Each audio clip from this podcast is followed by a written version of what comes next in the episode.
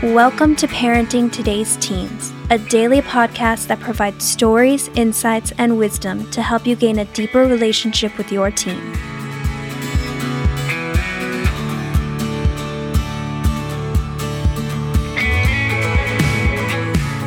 On today's episode, Mark Gregston continues his three part series on what motivates your child's behavior. Let's listen in.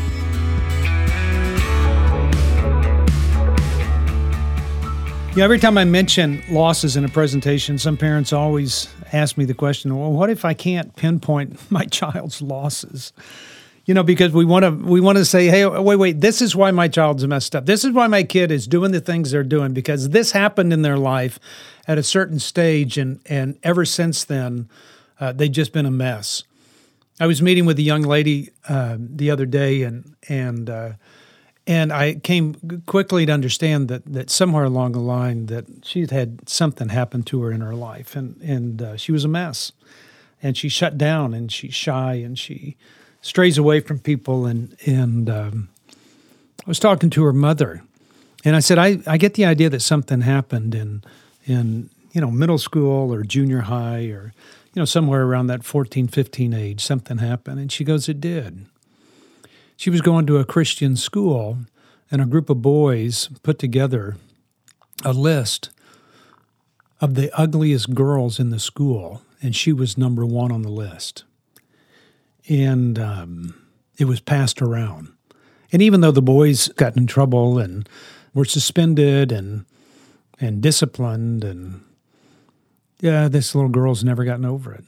And when somebody says, you know, well, I wish I can pinpoint it somewhere. Well, that's something you can put your finger on and say this is what has affected this this young lady. But sometimes you can't find those things. Sometimes it's not as easy as a death of a parent or death of a, of a friend or uh, some traumatic incident somewhere or some comments that's being made. And I usually ask parents, I go, hey, wait, wait, let me ask you this. Did you have losses during, you know, your early years? And most of them say, Well, yeah, I did. And I said, Did your parents know about them? And most of the time they say, No, they didn't. And, um, and I said, Could you perhaps not know everything that has happened to your child? There may be some things. You know, Jan's parents, my wife's parents, never knew of her sexual abuse, even though it happened for seven years by a grandfather. The losses may not appear to be significant or remarkable in one way, but remember when your child used to come to you and tell you, hey, Sally said I was stupid, and you countered it to reassure your child, no, you're not stupid. You probably said, don't listen to Sally. She doesn't know. Or you might have said, hey, sweetheart, that's not true. You're one of the smartest people I know. Now jump ahead a few years to junior high, middle school. Does a middle school child still tell you those comments from other kids? Probably not. And you know why? Is because kids begin to believe some of those comments and they won't come to us, so we have to go to them. We must enter their world, ask what's going on in their lives, and uncover the hurt and the pain they're experiencing. Chances are your child has experienced something. Another situation where kids experience loss is divorce and remarriage. And I'm not, this isn't a condemnation or telling anybody they're wrong or I, am not going into that. I just know that there's happenings in, in a child's life that, that causes pain. And so many step parents don't understand why they're not accepted by the new stepchildren. Often I find it's because the step parent represents the loss in a child's life. A step parent means the dream of parents getting back together is gone. It means the loss of bounding into the single parent's bedroom and plopping down on the bed. Um, now there's a stranger there. Sometimes it means a child loses a house, a school, and friends if the step family moves. Or the new stepmother gets frustrated. She tries as hard as she can to connect with the new kids, and she can't bridge the chasm between um, anything that reminds her stepkids of loss. So, what's a parent and a step parent to do? You deal with the loss. In fact, dealing with the loss is more important than trying to change the behavior. You know, focus on the cause rather than the symptoms. Uh, there's a guy named Dave Damico who wrote a book called The Faces of Rage. I, th- I think it was called The Many Faces of Rage. And he says this he said, often repressed or forgotten, childhood losses tend to reemerge at significant transition points of change in an adult's life. And this shows that unresolved loss is never uh, resolved merely through the passage of time. This is why you have people in their 40s still hanging on to things that were said to them when they were in the third and fourth grade. And my comment is don't don't focus on the behavior, not a change of behavior. Focus on the loss, whether it's a loss of self-esteem from hurtful comments, the loss of traditional family, the loss of innocence taken, or any other kind of loss that comes into a child's life. This is much easier when losses are pretty visible, such as a death of a parent, the loss of a loved one, a breakup, a death of a friend. But it's a little harder when the loss is hidden under the surface. And whether a parent or not, if your child is acting out, you need to look hard for any loss that they're trying to deal with. You know, for many people, that loss can be an unmet expectation. They believe things should be different than they are. They think people don't understand them, listen to them, or pay attention to them. They think life should be fair and just, and, and they discover it's not. And when children feel this way, they try to eliminate the loss or cover it up. They develop uh, strong, healthy relationships to try to help them get through these times. But more often than not, the relationship should be with a parent or another adult, not just a peer.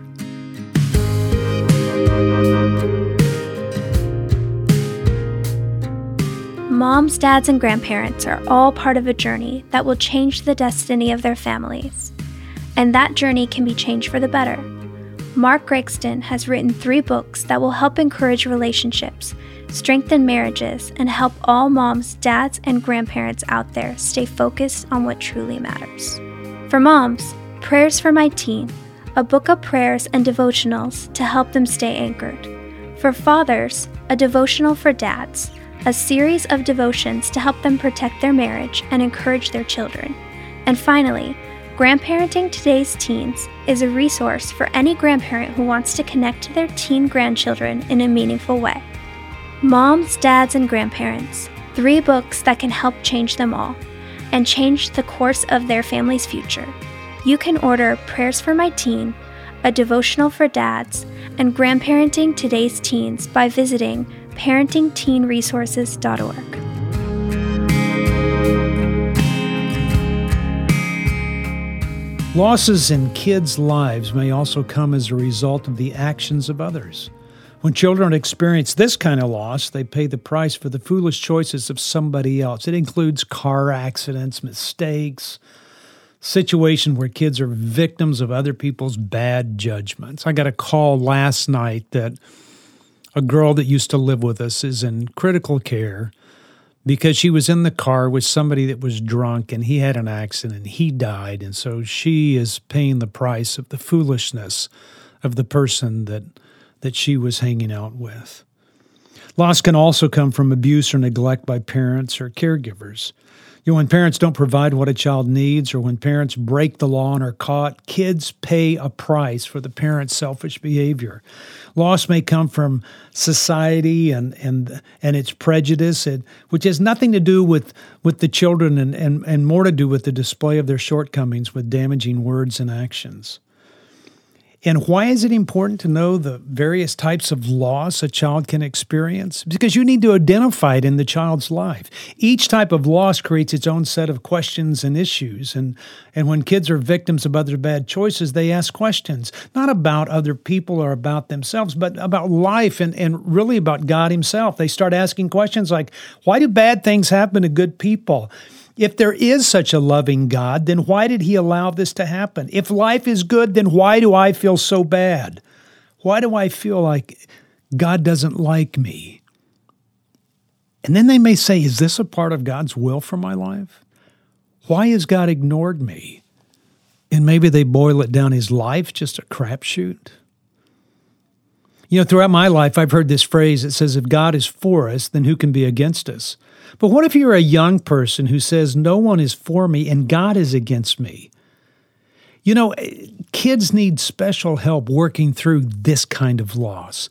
They need spiritual discussions that can bring light into their darkness. And another type of loss that, that kids experience all the time is dashed hopes or unfulfilled dreams or postponed pursuits. You know, it's a it's the kind of loss that uh, that has more to do with not reaching a goal or taking advantage of an opportunity. It's not making the team, not getting on the cheerleading squad, not being good enough to qualify for something they desperately desired. This type of loss is focused inward and usually includes shame and guilt and emptiness. And when a young person believed in and hoped for something and then realizes it's not going to happen, reality is a, a bitter, bitter pill to swallow.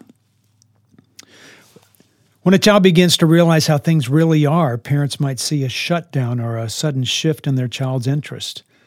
If this happens with your child, you know, don't add to your child's burden and, and discourage him or her with comments like, I told you so. Well, you should have listened. Um, come alongside your child with statements like, I know this is hard. Don't make it any less than it feels for your child and help your child to not make any more than it really is, also. You know, and finally, some losses result from a child's life that are just out of his own, you know, control, such as a cross country move or a natural disaster. Avoid saying these things like, you know, that's just the way it is. Rather, I would encourage you to be sensitive to your child and work hard at listening and hearing your child's heart. And in these situations, your child will often feel like life is not fair and no one can do anything about it. This is the category of loss that maybe an adopted child might experience. The adoptee has no control over the loss at all of biological parents or the placement in an adoptive family. And by the way, a young person once told me this that adoption is the only trauma where we're expected to be thankful. Debate that all you want, but this young person is expressing a loss. She was not discounting what she gained, she was just acknowledging her loss. And all of us would do well to recognize the difference between the two. Medical conditions, changes in personal appearance, and inherited afflictions can also create this kind of loss.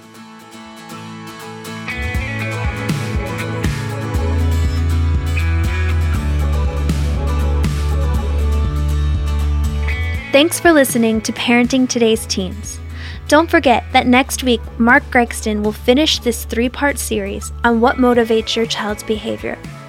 Make sure you subscribe to this podcast so you don't miss a single episode. For more information, visit parentingtodaysteens.org.